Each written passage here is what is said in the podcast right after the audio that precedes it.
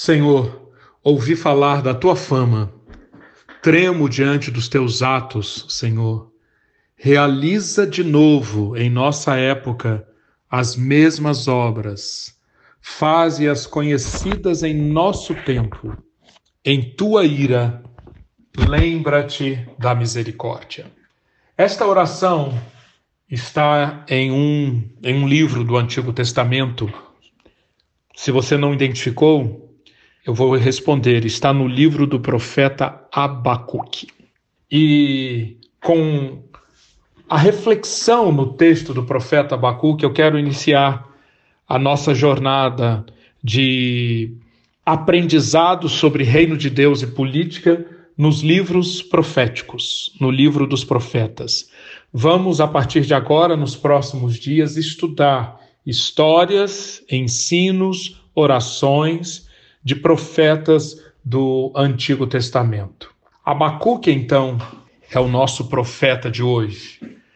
Você fará muito bem se neste dia, nesta terça-feira, você dedicar tempo para ler o livro. É muito curto, são apenas três capítulos, mas todos eles, todos os três capítulos, repletos de textos muito, muito interessantes e que lançam muita luz para nós nesse Brasil, nesse momento, em meio a esse processo de eleições, em meio a tantas crises que estão se superpondo e deixando tantos em nossa nação perplexos, desorientados, enraivecidos, desalentados. Precisamos muito da mensagem de Abacuque. Abacuque, ele é é um livro que ensina um, um, dos, um dos princípios fundamentais sobre o qual nós já falamos em nossos áudios, um dos princípios fundamentais para nós termos a mente de Cristo. Para termos a mente de Cristo, nós precisamos aprender a pensar em 3D, em três dimensões. A mente terrena, a mente de Adão, ela pensa apenas em uma dimensão, em geral. Ela vê o aqui e o agora. Mas a mente de Cristo está sempre pensando em mais duas dimensões. Não só o aqui e agora, mas está pensando também na dimensão celestial.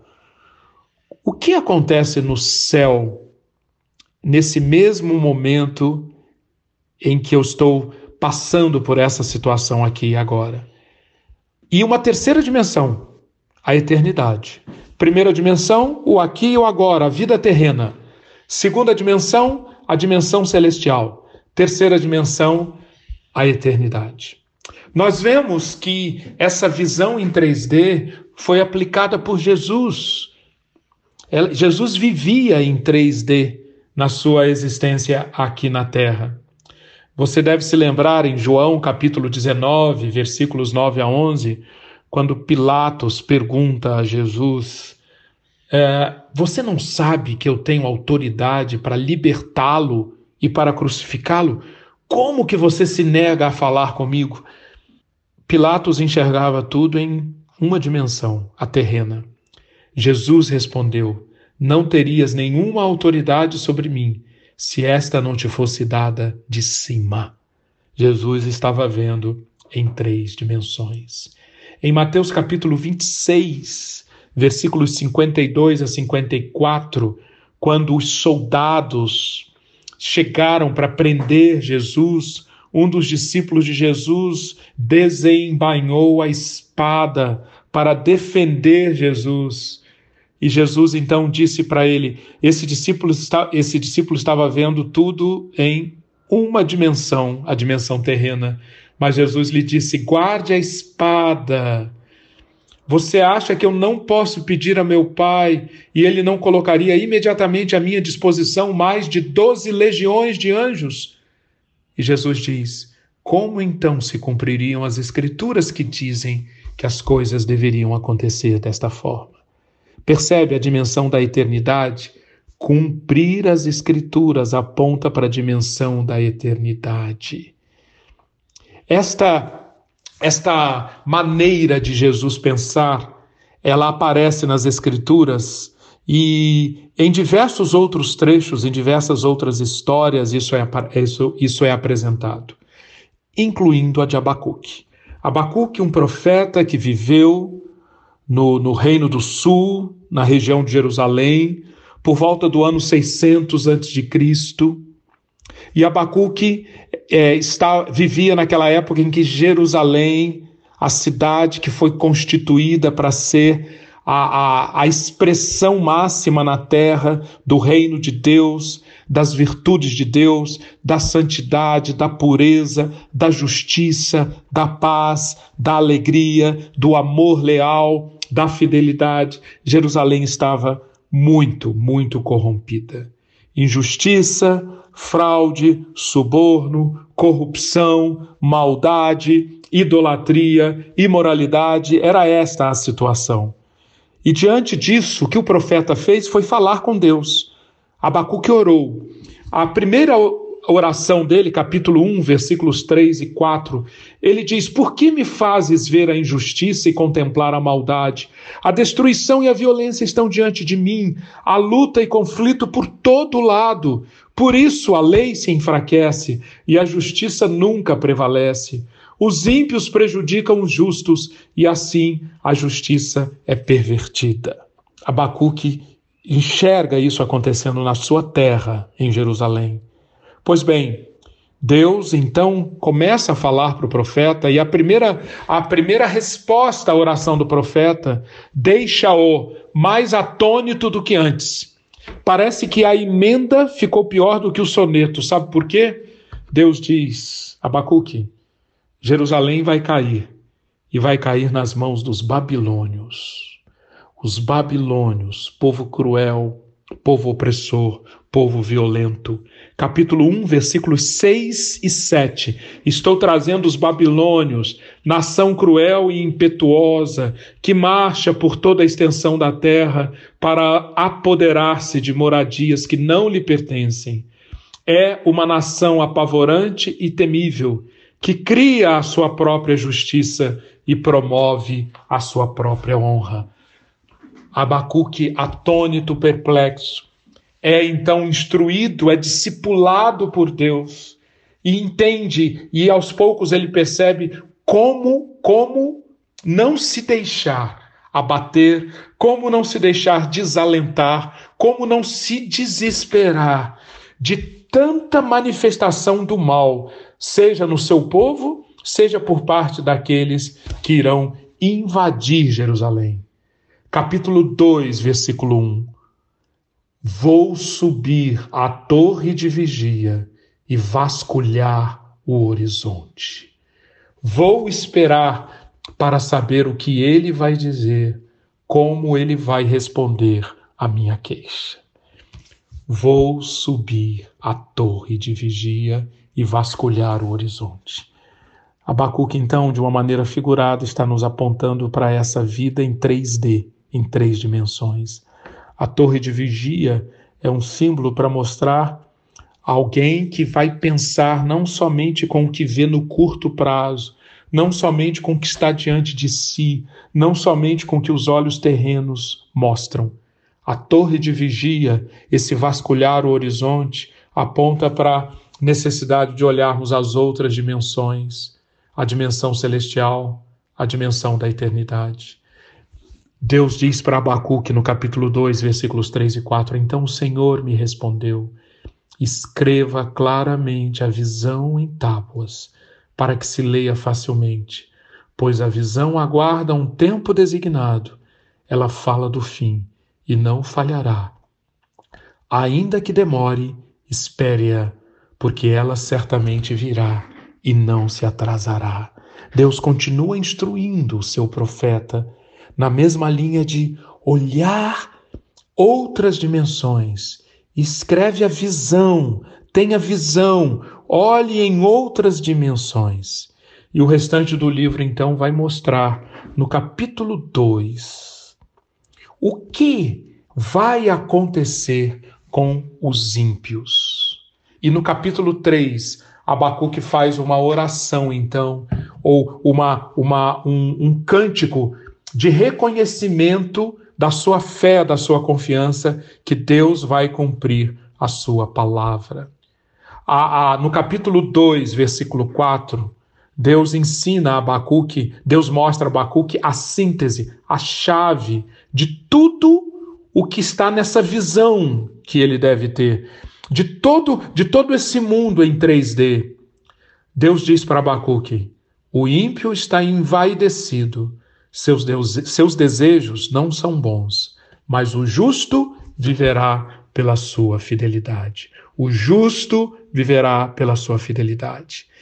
Precisamos, precisamos, no Brasil de hoje, precisamos, como seguidores de Deus hoje, passar por esse tratamento, por essa educação pela qual Abacuque passou. Quando falamos para Deus, quando oramos e apresentamos diante de Deus, e, e, e, nos e dizemos que estamos inconformados com destruição, violência, luta, conflito, lei se enfraquecendo, justiça sendo derrotada. A, a, a, o que vem de Deus, suba a torre de vigia, vasculhe o horizonte, escreve claramente a visão. E a síntese da visão é: o justo viverá pela sua fidelidade, o justo viverá pela sua fé o ímpio terá retribuição segura. Eles serão destruídos e compreenderão a inutilidade da tirania e a vaidade da idolatria. Os justos, aqueles que dependerem de Deus, serão preservados. Pela fé, pela fidelidade, eles viverão. Bacuque então passa a contemplar a partir do capítulo 2, versículo 6, em cinco visões, o que vai acontecer com os babilônios. Primeiro lugar, capítulo 2, versículo 6, os babilônios serão castigados pela sua política cruel de sequestros e segregação, pela sua ganância insaciável. Ai daquele que amontoa bens roubados e enriquece mediante extorsão. Depois, no capítulo 9, há o segundo ai, o segundo castigo para os babilônios. Ai daquele que obtém lucros injustos para sua casa, para pôr seu ninho no alto e escapar das garras do mal. Lucros injustos para garantir conforto e uma segurança imaginária. Isso será julgado e castigado por Deus. Terceiro ai, capítulo 2, versículo 12 Ai daquele que edifica uma cidade com sangue e a estabelece com crime. Os babilônios serão castigados pela sua violência e pela sua postura criminosa. Quarto ai, capítulo 2, versículo 15. Ai contra a crueldade, a devastação, a profanação. Ai daquele que dá bebida ao seu próximo misturando-a com seu furor, até que ele fique bêbado, para lhe contemplar a nudez. Abacuque, então, está falando sobre a violência que os babilônios cometem era a tática da terra arrasada que eles praticavam. Nessa tática da terra arrasada, versículo 17, eles desmatam a terra, cometeram essa violência contra o Líbano, desmataram, acabaram com a natureza, massacraram a vida animal com crueldade, com derramamento de sangue. Ai deles, a violência que você cometeu contra o Líbano o alcançará. Quinto ai, capítulo 2, versículo 19. Ai daquele que diz à madeira, desperte, ou à pedra sem vida, acorde. O ai contra a idolatria dos babilônios. Depois de, na torre de, de vigia, enxergar esses cinco ais, Abacuque, no capítulo 3, então, começa a orar, começa a confessar, e então ele aquilo que ele aprendeu no, vers, no capítulo 2, versículo 4, o justo viverá pela sua fidelidade, Abacuque transforma numa oração que é uma declaração de fé, que é uma declaração de fidelidade para Deus.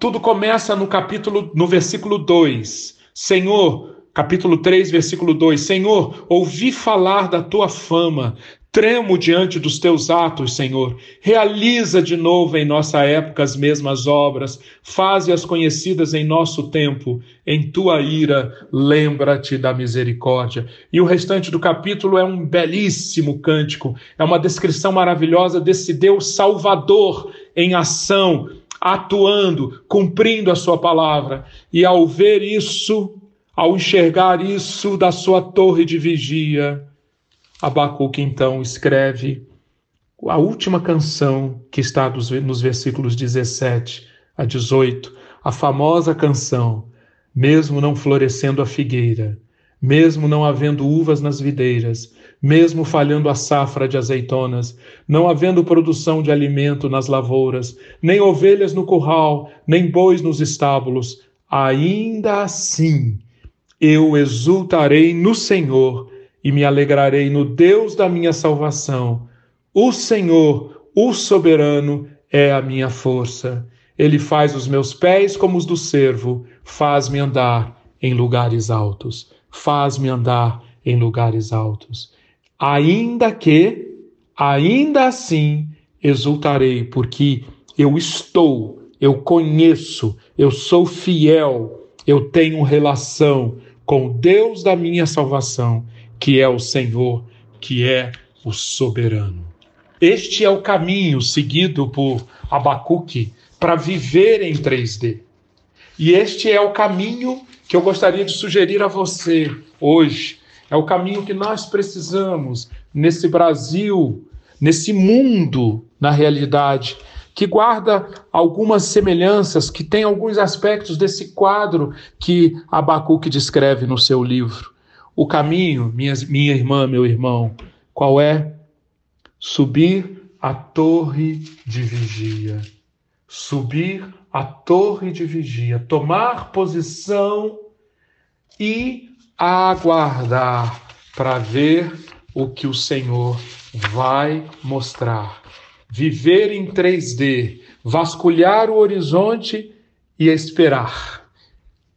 E ao ver Deus nos incluir, nos mostrar essa visão em 3D, nós encontrarmos a fé, a esperança, o amor reforçados a ponto de dizer: mesmo que a figueira não floresça, mesmo que falte alimento, mesmo que falhe a safra de azeitonas, eu exultarei no Senhor, no Deus da minha salvação. Quero completar com uma sugestão de oração no dia de hoje. Vamos orar pela educação no Brasil. Nós sabemos que educação, escola decente, é provavelmente a missão mais nobre de qualquer poder público. Especialmente no Brasil, se queremos um país mais próspero, educação é uma, se não a principal das alavancas. Vamos orar neste dia para que nesta composição do Congresso, para, para que nessa eleição de governadores, presidente da República, tenhamos pessoas com a visão adequada, com competência, que se cerquem de equipes que entendam e, e, e estejam comprometidas com o bem público, com o bem público na forma de uma educação pública melhor, uma educação pública de qualidade. Oremos por isso, que Deus abençoe ricamente o seu dia e que todos nós possamos fazer, aprender e fazer continuamente a oração de Abacuque 3, 2. Senhor, realiza de novo em nossa época as mesmas obras faze-as conhecidas em nosso tempo. Em tua ira, Senhor, lembra-te da misericórdia. Amém.